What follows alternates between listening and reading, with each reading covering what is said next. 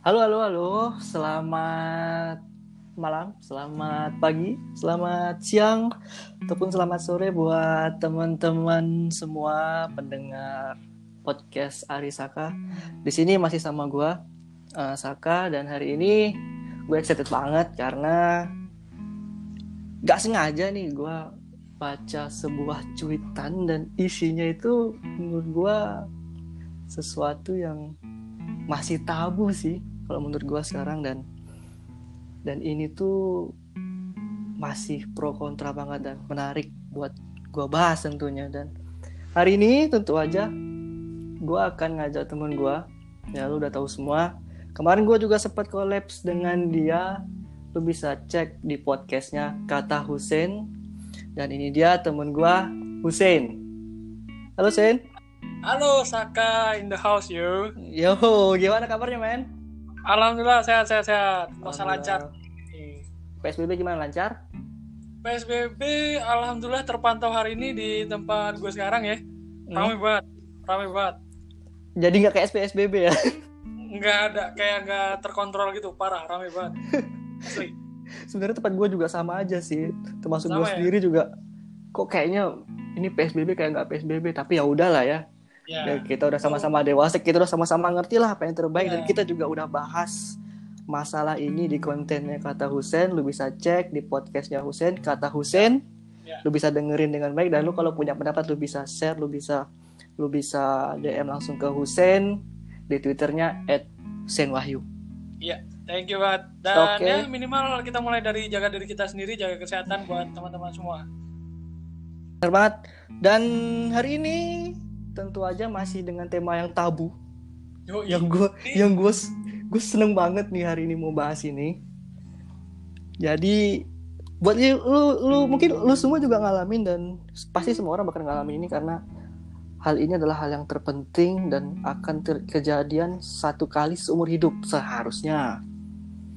Ya, ya dan itu ini, ada kayaknya pembahasan malam ini agak uh, ini Isak ya agak Nggak. apa namanya agak sedikit intim ya karena ini gitu ya nah itu dia yeah. jadi mungkin buat teman-teman semua yang denger ya mungkin lu bisa mulai open minded lah dengan dengan eh, nggak uh, cuma dengan pandemi corona ini tapi juga dengan situasi yang yang lu hadapi sekarang ini dan khususnya buat lulus semua yang udah umur 20 ke atas ya 22, 23, 24, apalagi 25 waktu yang ideal buat nikah. Waduh. Nah. Oh, jadi kita malam ini bahas ini nih soal nikah nih? Ya bener banget pak. Wah, Ta aduh keren. Oke oke. Siap, siap. Ta tapi tapi tapi tapi pak tapi dari nikah ini masih banyak banget. Mungkin nggak nggak cuman nggak cuman kita berdua pak ya. Karena kita sama-sama masih masih melajang belum menikah. Mungkin teman-teman semua juga ada yang mungkin tinggal selangkah lagi menuju pernikahan atau mungkin sekarang ada yang udah lamar persiapan bahkan udah mau siap hijab udah nyebar undangan tapi ternyata kena corona dan nah. semuanya harus ditunda dulu. Atau mungkin ada yang ngalamin nikah online? Ya nah. ya ini banyak banget nih dapat berita dari teman-teman. Ada sih teman gue sendiri yang dia udah sebar undangan dari sebulan yang lalu dan ya mau nggak mau karena ada pandemi ini ditunda men. Ya itu dia. Nah ini masih banget. Masih jadi sesuatu yang menurut gue sangat penting tapi ya. juga butuh pertimbangan dengan sungguh sangat matang Apalagi kalau kita bahas malam ini tentang nikah muda. Nikah muda, oke. Okay, nah, siap. itu dia, Pak. Kita tahu semua lah, Pak ya. Apalagi kita okay. bareng lah ini kita umur 25 sekarang jalan 26 dan ah, Teman-teman juga semuanya yang ada di circle kita, yang ada di koneksi kita juga mungkin umurnya ya 11 12 lah mungkin sisi 2 tahun, 3 tahun lebih tua apa 4 tahun lebih tua, lebih muda. Pasti mereka juga udah ngalamin dan mungkin ada orang yang lebih muda yang udah ngalamin itu ya itu semua adalah pilihan sebenarnya benar nggak pak? Iya benar. Ini kan uh, umur kita yang sekarang ini kan usia matang nih. Memang mm -hmm. kalau di tradisi kita di Indonesia ini kan memang umur matang yang lainnya itu udah ke jenjang yang serius. Benar banget. Gimana sih kayak ini udah bukan budaya sih, lebih dari budaya, udah tradisi memang ini. Dan ya umur segini lu udah saatnya nikah gitu. Dan dan semua orang juga pasti pastilah dapat pertanyaan kayak gini eh kapan nikah eh udah ya, ketuaan tuh kok belum nikah Iya. Eh si itu gimana? Kok nggak dilamar-lamar? Lu pernah ngalamin nggak pak? Betul, ini pertanyaan yang amat sangat lumrah ketika apalagi ini kita sekarang Ramadan ya, momen mau lebaran. Bener banget. Itu dia. itu dia. Dan lumrah dan umum dan paling biasa, paling mainstream yang paling keluar ketika uh, momen lebaran, ketika kumpul keluarga, kumpul bareng teman-teman, uh, sanak saudara atau tetangga mungkin ya, masih pertanyaan begitu. Dan kadang nyampe ke tongkrongan men. Ya bener banget. Nyampe ke tongkrongan kan. Bisa sampai ke jokes. Iyo iya. Nah itu. Kadang ada yang wah dia udah umur segini kan belum nikah nikah. Nah itu banyak banget. Itu gue ngalamin sih pasti. Dan gua rasa itu juga bukan masalah sih sebenarnya pak ya. It, uh, iya enggak sih. Kita mau nikah kapan aja itu juga terserah kita. Dan kita mau kap kita siapnya dengan siapa juga itu terserah kita dan lagi Iya, pula iya.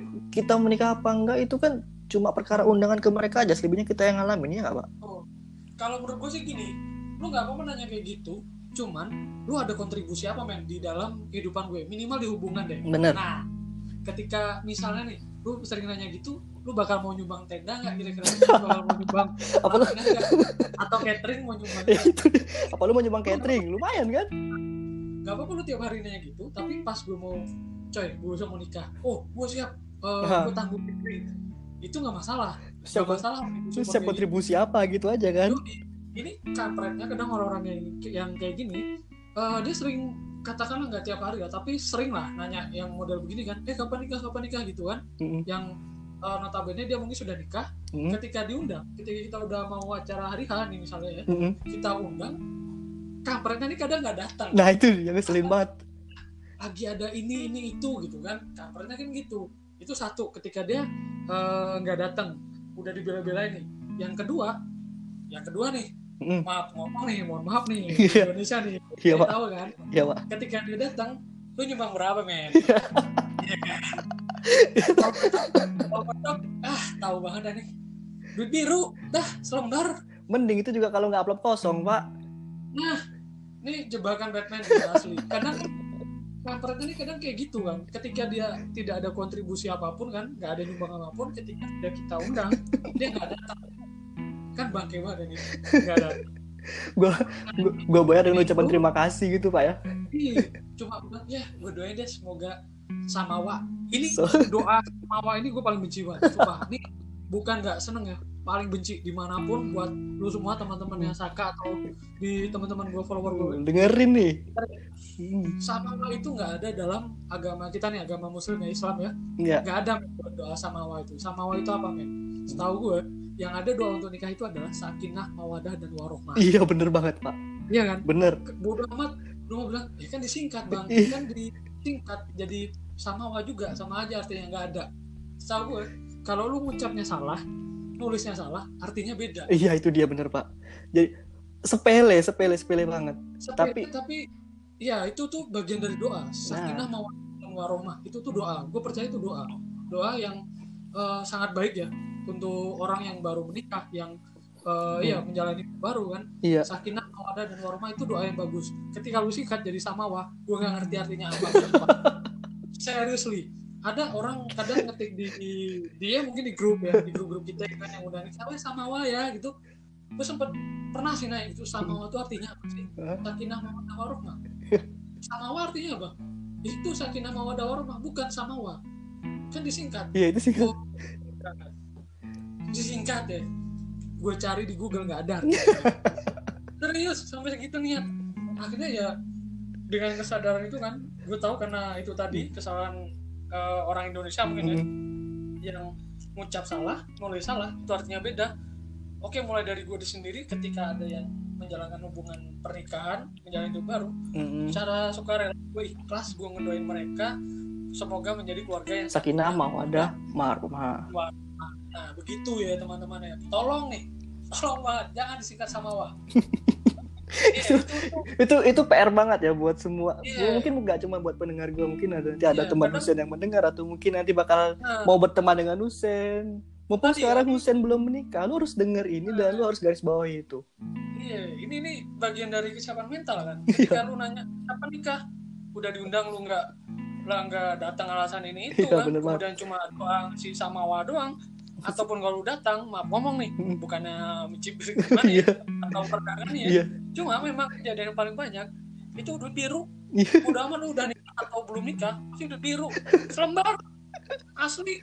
Itu itu doang. Kontribusi lu cuman itu. Gue seneng sih lu datang tapi ke pertanyaan ketika kapan nikah nggak usah tanya. Itu adalah ranah pribadi. Seriously. Bener ranah pribadi di Indonesia itu adalah pertanyaan tentang tentang agama dan kemudian eh, pertanyaan tentang gaji yang ketiga yang ketiga. itu tadi. Tentang kapan nikah nikah men? Kapan nikah men? Kapan kapan nikah itu terdengar sepele tapi itu privasi. Bagi gue sendiri privasi. Seriously. Dan ini ini ben- ini bukan bukan sekedar topik aja ya mungkin mungkin lu semua bakalan ngerasain ah, mungkin lu semua mungkin yang yang sekarang umurnya masih remaja kebetulan belum belum mengerti apa sih nikah itu ya lu bakalan ngerti setelah mendengar ah, podcast ini Pa- Podcast ini, paling eh, paling enggak lu ngerti lah batasan-batasan tentang norma-norma apa sih nikah itu dan gimana sih gue buat nikapin teman gue yang sedang nikah, ya, ya. yang mau nikah ataupun yang belum nikah. Betul, betul. Jadi kita it- sama ini saat hmm, gue sempat eh, aja- baca bukan baca sih ngelihat kapan ya mungkin hari ini ya gue lupa Eh, ada yang dia di capturean di YouTube gitu ya mm-mm. Eh, nikah nikah muda umur 17 tahun hamil itu waduh gila Nah. gue nggak ngerti sih nah itu dia. 17 tahun bisa nikah kok gimana ya ini bebas sih lu mau nikah terserah sih mau sama siapa aja ya Mm-mm. umur lu berapa setahu gue kalau di Indonesia kan usia tahap dewasa itu kan ketika sudah 17, 17 tahun. lewat ya tujuh walaupun lebih sehari kan udah dianggap dewasa Ya benar banget. udah bisa punya KTP minimal kan. Mm-mm. cuma eh, dari segi medis yang gue tahu usia masih belasan itu tuh rahimnya tuh amat bahaya banget men ini eh, pelajaran buat teman-teman yang mau nikah muda ya coba pelajari dari sisi medis deh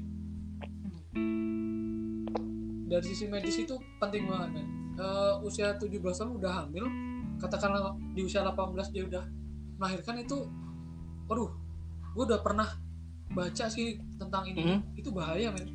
Ya mungkin mungkin nggak cuma dari segi fisik, dari segi mental juga mungkin mereka belum belum bener-bener Itu pasti. mateng dan mereka juga belum belum siap. Ap- Iya, berkeluarga itu seperti apa sih? Dan apakah berkeluarga itu cuma tentang hubungan sepasang manusia beda jenis yang akan menjalani hidup sampai akhir hayat cuma gitu doang. Bener nggak mungkin kan? Kita kita tahu lah kita juga kita juga punya orang tua kita juga punya saudara-saudara. Kita bisa lihat dengan mata telanjang aja. Iya. hidup hidup itu nggak cuma tentang ah lu udah punya pasangan lu udah nikah beres. Enggak lu masih punya PR berikutnya. Lu bakalan punya anak lu bakalan lu bakalan persiapan untuk istri lu persalinan yang yang buat perempuan ya lu harus siap-siap melahirkan dengan ber- berbagai Betul, kesiapannya. iya iya. Hamil juga nggak mudah kan men? Lu juga harus pikirin Iya. gizi anak lu gimana kehamilan lu lu udah masuk ke fase apa dan lu harus gimana? Dan lu harus kontrol berapa berapa kali dalam sebulan dan Iya. lu harus aware soal itu. Dan ini apa namanya eh gue tadi mau ngomong apa ya? Eh, justru malah kehidupan sebenarnya itu kan malah pasca nikah kan ya, Hmm. pasca pasca akad atau pasca resepsi lah kalau orang Indonesia Iya. ya. Justru kan yang sesungguhnya kan itu men. Ya. iya benar. Nah lu ada info apa nih? Eh, yang dapat mungkin dari nah gini pak. Ada jadi baru-baru ini dan memang Oke. ya, bukan bukan baru-baru ini sih dan gue juga sedang sedang ngerasain sekarang kan. Umur kita kan juga lagi mepet nih pak. Jalan 25 kan. Gue nggak sengaja Iya, nih gue ngelihat ada tweet ada tweet dari Ed Gadis Turatea yang diposting oleh M underscore Nurfaizin 11 oke nah apa? judulnya tentang jangan pengen cepet nikah. Eh jang, iya jangan pengen nikah cepat kebalik. Oh Nah, oke, di sini ada beberapa pernyataan Sen dan ya menurut gua ini ada benernya ada enggaknya juga ya tergantung sih tergantung kita gimana cara kita melihat uh, pernyataan ini. nih langsung aja nih ini tentang tentang apa nih Ma- nikah muda ya ya ini intinya tentang persiapan tentang menikah dan lu, lu seberapa Oh, siap sih lu untuk nikah dan apakah poin-poin ini udah lu penuhin atau mungkin semua poin-poin ini belum penuhin tapi lu tetap pengen nikah nah lu bisa lu bisa dengerin di podcast ini Oke, kita bahas langsung yang pertama. Jangan pengen nikah cepat kalau kamu orangnya masih ngambekan. Kalau kamu dikit-dikit masih suka baperan. Kalau kamu masih sering bikin drama dalam hubungan. Nah. Oh. Ini biasanya kalau bikin drama, bikin ngambekan ini masuk fase pacaran kali ya? Eh, uh, iya benar pacaran. Nah, itu dia, Pak. Dan katakanlah saling mengenal hmm, gitu. Ya. Setahu gua, setahu gua di Indonesia ini hmm. ada tip ada dua tipe jalan menuju pernikahan, Pak. Nah, per- Oke, yang pertama jelas umum pacaran. Oke. Yang kedua taruh. Mungkin taruf. khusus buat okay. yang muslim atau mungkin yang non muslim juga pernah ngerasain. Jadi intinya taruh itu ya lu nggak nggak pacaran karena lu percaya kalau pacaran itu akan uh, berlangsung setelah nikah. Nah, yeah, yeah, yang yeah. pacaran berarti lu melangsungkan hubungan pendekatan ya, PDKT itu okay, di huh? sebelum nikah. Bedanya sebelum bedanya nikah, cuma ya? di situ doang dan gua rasa yeah, kalau yeah. ini sih titik beratnya lebih ke orang pacaran. Nah mungkin nih, mungkin, mungkin lu lupa ada yang udah pacaran, mungkin ada yang udah pacaran setahun, dua tahun, tiga tahun, dan lu masih sering bikin bikin problem yang sepele-sepele tapi berujung dengan hampir putusnya lu atau mungkin putusnya lu dan kemudian lu balik lagi, lalu harus seperti ini poin ini, karena yeah, yeah, lu ngerti yeah. gak sih pak, kayaknya kan anak-anak zaman sekarang kan nakal-nakal gitu ya pak ya, udah punya oh. udah punya pacar misalnya tapi dia masih jelalatan, mungkin ya, ya, itu hmm, pernyataan-pernyataan itu juga mungkin lebih nyentil ke orang-orang yang kayak gitu sih pak. Benar nggak pak?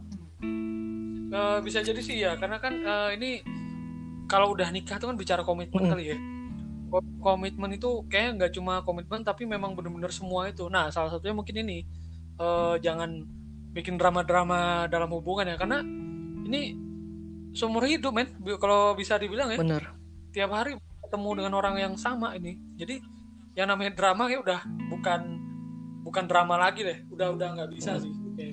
dan ya kayaknya banyak sih yang juga dari pernyataan ini kita juga tahu kalau hubungan yang nggak sehat lah ya berarti. Sering ada cekcok sering ada sering ada sesuatu yang memicu konflik. Itu kalau lu hmm. pertahanin ya bakal sampai ini kayak lu juga bakal seperti itu. Dan ini ini yeah. nyangkut soal kedewasaan banget sih kalau menurut gue dan lu harus bener-bener matengin lah soal soal apalagi ngambekan ya pak ya lu aduh yeah. kalau ngambekan itu kayaknya nggak dulu deh mungkin kalau ngambekan itu lebih ke ini pak ya lebih ke ke orang-orang yang cemburuan mungkin ya nggak bisa jadi ya atau mungkin kayak ngambek soal hal sepele hmm. ya jadi kan ini kan kebiasaan hmm. baru ya katakan gitu ya e, kita nikah dengan orang yang ini ini masuk ke kehidupan baru kita kan jadi kita tahu semua kebiasaannya kan yang kita suka ternyata dia sering lakukan hmm. ya tadi mungkin bisa jadi uh, si bikin salah satu pasangan kita ini kayak uh, apa ya itu tadi bisa menimbulkan konflik yang berujung ada drama dalam hubungan. nah itu. Jadi kayak cerita banget hubungannya. Ya karena memang ya kalau konflik memang itu apa namanya Eh, bagian dari kehidupan hmm. orang menjalani sebuah hubungan kan. Memang itu bumbunya cuma gak usah sampai bikin drama sih bener sih. Drama ngambekan yang paling penting bener sih komunikasi sih. Ini paling banyak orang bilang itu dalam menjalani sebuah hubungan tuh komunikasi. hmm, bener baik ada yang LDR bilang katanya komunikasi hmm. tetap gue gak tau komunikasi kayak gimana tapi tiap orang beda-beda pasti komunikasi sih namanya katanya. Dan yang paling penting. dan yang yang menurut gue paling krusial ya pak ya lu harus bener-bener ngerti gimana karakter pasangan lu dan lu nggak bisa ngerubah sifat seseorang itu menjadi sesuatu atau seseorang yang lu pengenin. Itu nggak akan mungkin karena kalaupun itu terjadi oh, itu, itu kalaupun itu terjadi ya gua rasa nih ya yang gua rasa itu akan kejadian tapi cuma sementara men dan akhirnya akan kembali lagi. Dan pada saat itu lu mungkin bisa ya, ngerasain iya ya. lu bisa iya, kecewa bener. berat di situ dan itu menurut gua kayak blunder banget sih. Ya harus terima lah. Ya kalau menurut gue seperti itu dan kalau lu udah siap nikah ya lu harus siap menerima pasangan lu secara packaging ya. Nggak mungkin lah lu cuma terima dia yang baik-baiknya aja kan ya lu kalau terima dia ya, satu ya, paket gak... begitu ya lu terima baik lu terima buruknya. Ya paket hmm, komplit ya. bener. Dan mungkin yang yang ini mungkin ya mungkin. Cemburu itu adalah adalah problem nomor satu kayaknya dalam hubungan apalagi nikah.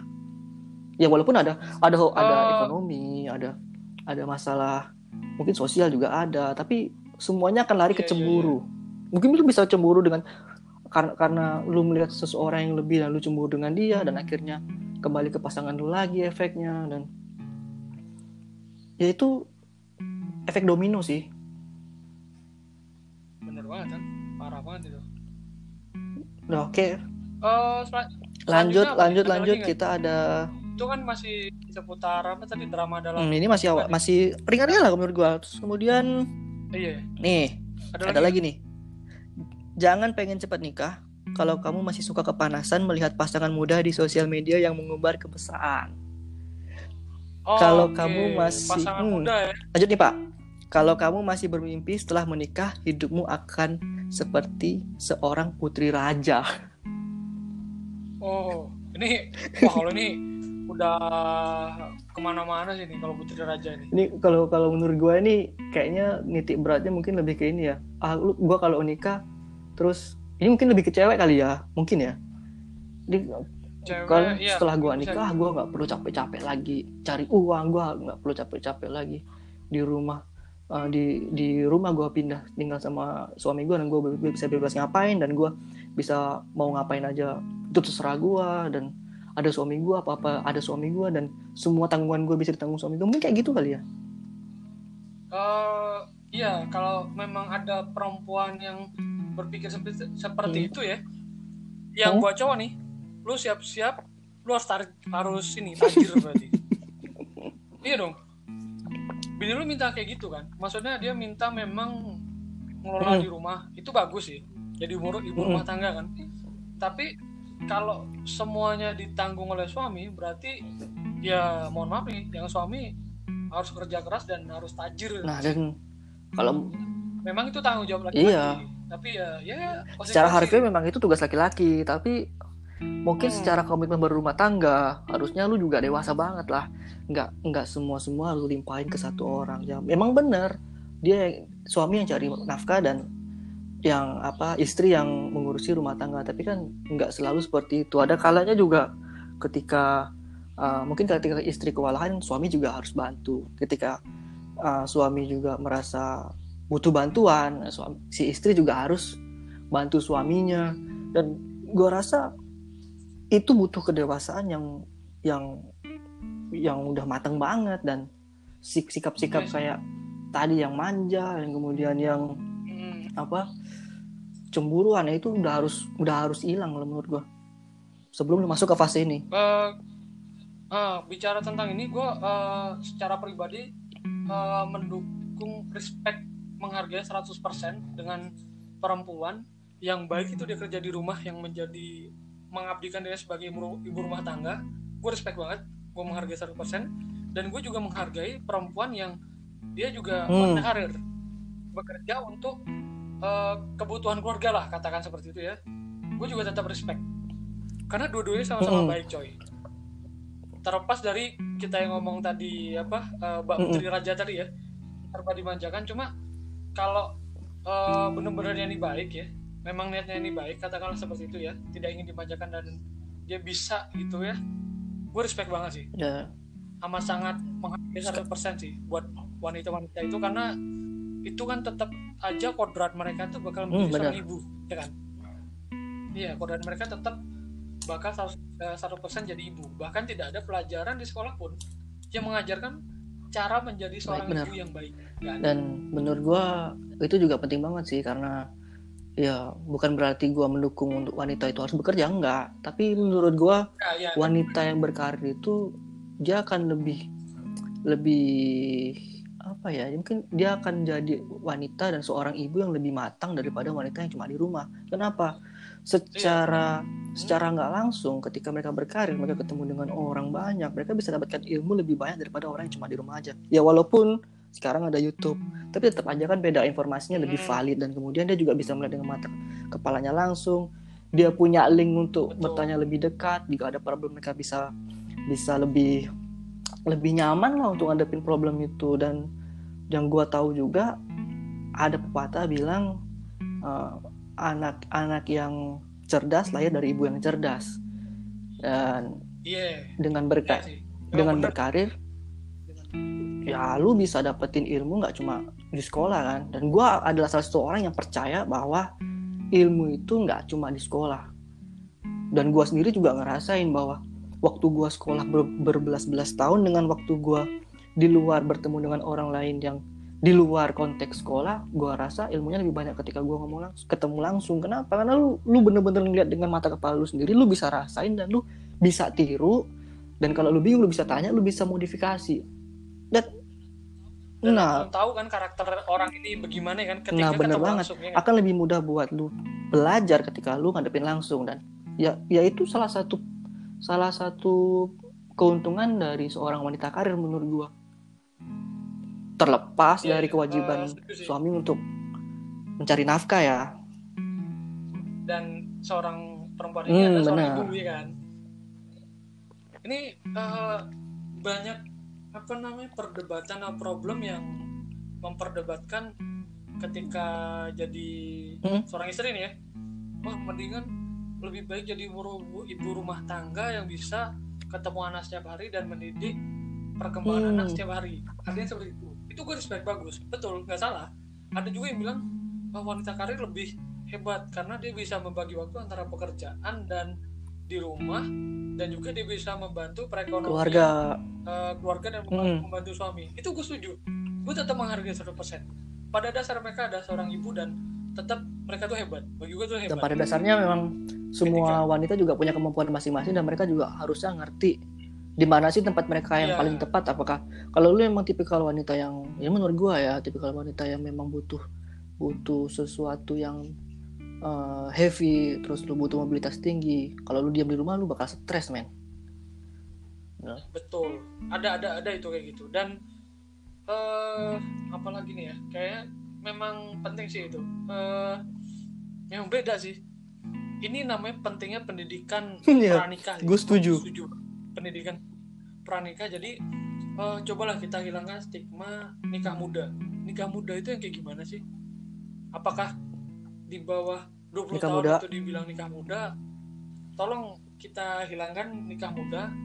Persiapkan diri lu matang-matang banget. Kalau lu berani nikah di bawah umur 19 tahun dan lu benar-benar siap ya nggak apa-apa nggak masalah. Tapi kan ini tadi pendidikan pranikah ya memang penting. Iya dan kayak belum belum ada sih di di dan kalau lu ya. punya keputusan untuk nikah muda ya ya tetap semua orang harus hargain itu. Dan yang terpenting jangan sampai uh, konteks nikah muda yang lu ambil itu menjadi konsep nikah muda yang prematur. Artinya lu nikah karena lu nggak siap atau lu nikah karena terpaksa. Nah itu. Ya karena atau pengen gegayaan aja Hmm. wah gue nikah muda nih gue bisa nih gitu kan.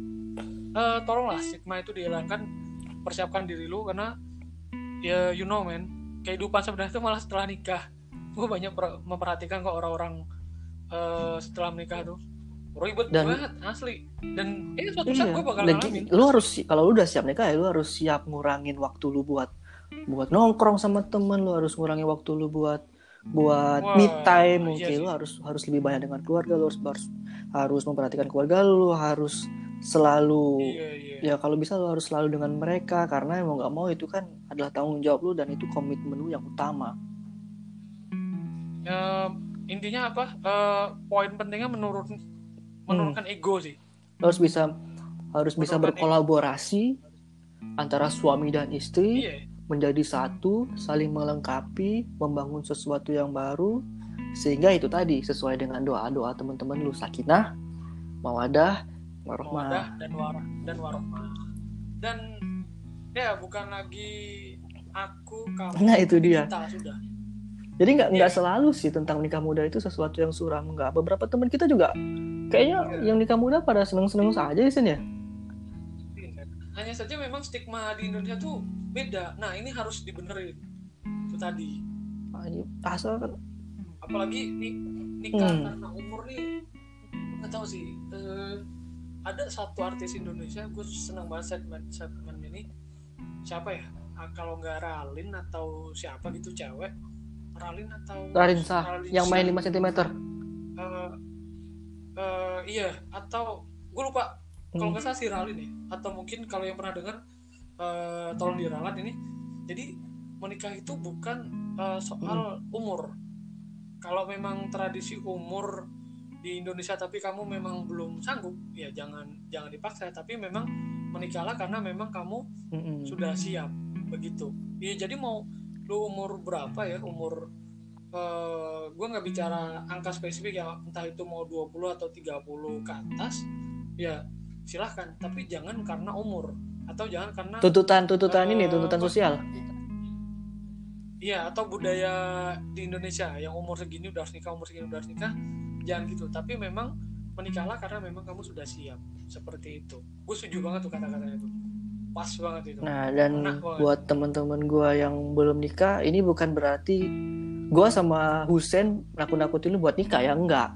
Ini ini cuma Enggak, enggak. sekedar aware lah buat kalian dari apa yang gua sama Husen perhatikan. Nah lu harus benar-benar siap dengan ini dan bukan berarti lu harus takut. Lu cuma butuh siap-siap dan lu udah siap ya udah lu kerjain aja. Men- menikah bukan sesuatu yang buruk kok. Toh semua orang juga bakalan menikah dan buat teman-teman yang iya pasti bakal udah nikah juga. Ya kalau lu punya punya sesuatu yang mungkin lu cuma bisa rasain ketika lu nikah ada baiknya lu share dengan teman-teman lu yang belum nikah dan lu lebih lebih simpatik lah sama teman-teman yang belum nikah. Jangan cuma kerjanya lu kapan nikah? Umur udah segini. Lu sedikit alangkah baiknya hmm, sekali sekali lu share lah gimana sih nikah itu dan apa aja yang harus disiapin ya nggak sih? Betul. Tapi ini sak mumpung kita lagi bahas ini eh pernah ini gak sih ini sempat kalau di Twitter sih dibully nih pasti gue yakin cuma gue nggak nggak ikut ikutan gitu tapi cuma gue sempat baca Indonesia tanpa Nah. pacaran Pak. you know jujur pak lu pro apa kontra sama Oke. pendapat ini pak Oh, otomatis jelas sekali dong. Kontra lah. ya iyalah gila aja bos. Itu itu salah satu eh, akun gue gak tau anonim atau ada orangnya gak tau ya. Itu yang mendukung namanya nikah muda atau nikah karena agama. Wah gila sih. Kayaknya tanpa pendidikan banget itu asli. Gue mohon maaf nih. Kalau misalnya pendengar ini ada salah satu Hmm. member atau adminnya ya, gue kontra men sama akun itu slogan Indonesia tanpa pacaran asli men asli mohon maaf nih ya teman-teman semua gue kontra dan gue gak seneng asli mereka mengajarkan untuk nikah ya salah satunya ada nikah muda atau menghindari pacaran dan nikah karena agama dan yang jadi korban di Hmm. sini adalah perempuan. Ketika laki-laki ada bicara eh, apa ingin dimadu Harus mau dan perempuan harus harus siap. mau dan harus siap. Karena ada yang bilang itu nafsu laki-laki tinggi. What the hell man? Atau mungkin ini men gue pernah dengar sih ini ini ini gue nggak ngerti benar apa enggak dan ini cuma sering yang sering gue dengar dari dari obrolan orang-orang ya jatah laki-laki itu empat men itu benar di Nah. agama memang ada cuman nggak mesti harus harus Oh, iya. itu rutin ya. Eh, itu enggak sih sekalipun lu bisa adil tuh aduh gimana ya kalau di Indonesia belum bisa sih. Sekalipun panutan lu Nabi Muhammad mohon maaf nih ya enggak sih Nabi Muhammad tuh beda sih. Dia memang orang terpilih dan yang dinikahin itu adalah janda dan eh, nenek-nenek lah kalau bisa dibilang. Yang usianya itu lebih tua dari dia. Ya itu Dan wajar sih dan bukan berarti lu harus ngikutin dan terlepas dari itu juga lu itu kan juga tentang kesiapan mental lu. Ya, lu, lu pikir aja lah tadi tentang pembicaraan kita yang pertama. Persiapan nikah aja udah segitu banyak lu yakin mau nikah dua tiga empat kali? Dan lu harus bagi waktu Nggak, lu bisa. dengan istri-istri lu yang banyak itu. Apalagi tanpa Iya. pendekatan kan? Ya, itu sesuai dengan itu tadi tagline Indonesia tanpa pacaran. Ini Iya. Terus percaya, percaya banget yang dia nih ketika nikah lagi jodoh akan ditanggung oleh apa eh, Mm-mm. Tuhan gitu kan? Eh, enggak sih, harus banget gitu lu percaya gitu harus banget lu nikah lagi punya istri dua tiga empat tuh enggak sih. Itu salah sih. Dan kayaknya gue kayaknya gue yakin banget pak. Wanita satu Indonesia pasti bakalan sepakat nggak nggak akan ada yang mau dimadu pak. Apalagi diduain ditigain nggak bakal ada yang mau pak. Iya. secara nih pak ya yang pacaran aja nggak ada yang mau diduain apalagi nikah pak. Iya serelanya perempuan pasti ada rasa sakit sih kalaupun dimadu dan kebetulan ketika yang misalnya dia upload postingan baru dan tahu-tahu ada dia upload di Twitter pasti yang komen gak setuju tuh yang gue seneng tuh adalah perempuan-perempuan yang mereka eh, ber- Hmm. intelektual tinggi. Hmm, terserah dia mau pendidikannya apa tapi mereka tuh paham gitu. Ini salah. Dan tetap yang jadi korban perempuan. Mungkin tag tagline ini ya bisa dibilang mungkin kurang tepat atau mungkin kurang kurang edukasi. Mungkin kalaupun mungkin ada ada ada unsur yang menyatakan atau ada ada kelompok-kelompok yang menyatakan itu tepat. Dan mungkin belum belum belum pas aja sih mungkin momennya. Soalnya kulturnya kita di Indonesia juga kan kita ragam budaya men. Kita nggak cuma satu budaya. Dan yang yeah. lu iya. harus tahu juga dalam dalam menyatukan beberapa budaya itu lu juga harus ada pendekatan dan pendekatan itu ya ya pada saat pacaran itu ya. Bukan berarti gue dukung orang pacaran enggak men. Ya gue sendiri juga pacaran. Lu juga pacaran. Dan banyak orang di Indonesia juga pacaran. Dan gue nggak bilang itu salah nggak gue nggak bilang itu benar enggak. Cuma ya dari proses PDKT itu lah lu bakalan tahu. Lu bakalan cocok gak sih sama ini orang dan lu bakalan bisa satu komitmen gak sih sama ini orang dan itu lebih kayak bentuk kehati-hatian lu sih untuk untuk menuju sesuatu yang krusial kayak nih pernikahan dan uh, ini sangat disayangkan sih. Kenapa sih yang menggencar-gencar kayak gitu tuh agama hmm. kita gitu yang uh, apa mayoritas. Betul. tolonglah uh, bau-bau tentang agama tuh jangan lagi dibawa lah jangan lagi jadi jualan lah uh, dihindari lah. Ini Indonesia tuh betul negara yang mayoritasnya itu muslim tapi mayoritas ya bukan negara Islam enggak ini salah banget dan lu juga harus inget lah kalau kita ini di Indonesia nggak cuma satu ya agama ya Sen ya. Dan lu harus ngerti juga. Ya termasuk juga dengan konteks nikah beda agama juga di sini masih tabu banget di Indonesia khususnya. Bahkan mungkin hukumnya juga belum ada atau iya. mungkin udah udah ada tapi dilarang. Gue nggak begitu tahu tapi yang gue tahu ya yang yang gue lihat di sekitar rumah gue juga ada yang nikah beda agama. Itu kayaknya sulit banget ya dan kebanyakan orang juga mungkin kalau mau nikah agama harus keluar negeri dulu nikah kemudian baru. Gue rasa ada ada sih sak yang itu undang-undangnya sak. Gue yakin ada sih. Ada itu uh, undang-undang tentang yang beda agama cuman memang nggak di ini nggak di announce ke masyarakat tentang hukum-hukumnya gitu loh. Gue yakin ada sih. Dan ada kok kemarin kejadian yang banyak kok yang uh, jadinya tuh uh, bapaknya itu muslim mm -hmm. bapaknya ini Kristen atau sebaliknya anaknya tuh sampai umur 17 nah, dia menentukan dia baru menentukan agamanya setelah dia dinyatakan dewasa. Iya dia dinyatakan dewasa dan dia bisa menentukan pilihannya oh aku tuh di sini. Dan dia bisa saja mengikuti agama dari orang tuanya atau malah benar juga sih. Itu sih sah sah aja ya karena memang di Indonesia kayak memeluk agama tuh bebas sih. Cuma karena memang mayoritas kita mm -hmm. ini terlalu kuat ya jadi uh, harus satu agamanya itu agak susah sih. Ada salah satu menteri pendidikan aduh kesebut lagi. Menteri kita di Indonesia. Ada mm. beda agama kok. Ya menteri pendidikan lah udah udah gue sebut tadi. Dia beda agama kok. Dan kayaknya nggak ada masalah apa apa ya dan nggak ada masalah nah makanya dari situ gue gue tahu kayaknya ada nih undang-undang ini. Dan mungkin memang nggak di announce ke masyarakat dan mungkin persyaratannya nah. beda. Gue yakin beda dan mungkin dibilang sedikit rumit bisa jadi dan bisa, bisa jadi, jadi juga itu. masih jadi sesuatu yang negatif di masyarakat ya bisa jadi juga karena juga ya karena karena mungkin itu belum ya. umum aja dan belum banyak di belum banyak diekspos hmm. mungkin nanti kalau udah banyak yang diekspos juga semuanya akan terlihat normal pasti iya karena uh, ada hmm. persetujuan keluarga kali ya ini yang yang harus itu tadi pendidikan pranikah ya nggak bisa maksain harus satu keyakinan banget tuh harus nggak bisa sih. Ini udah pilihan dewasa sih gue yakin nih anaknya memang benar sih hmm. persetujuan orang tua tapi ketika dia sudah milih dan dia sudah berani ngomong mau nikah berarti dia udah siap dan terlepas dari itu juga gue juga gue juga jadi ingat uh, ini ini pendapat gue ya. Kalau sesungguhnya manusia itu hmm. punya dua koneksi men.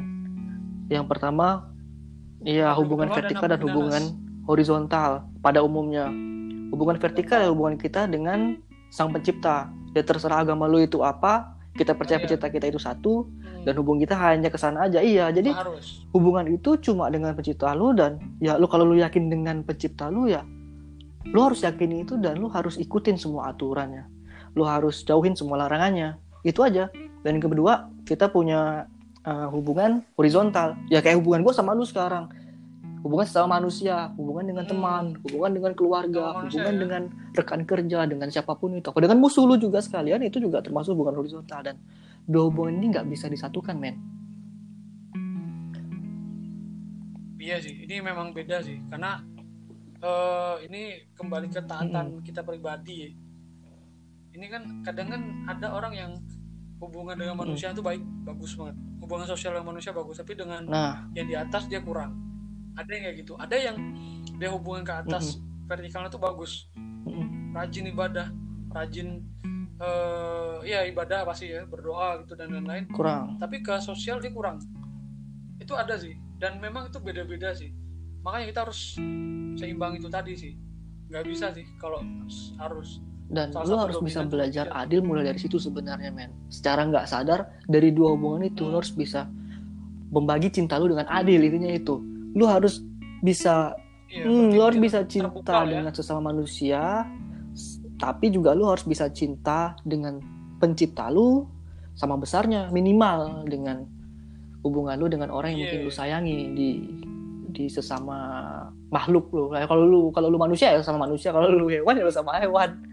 Tergantung tergantung ini yang denger podcast gua ini makhluk apaan gua gak ngerti. Kucing.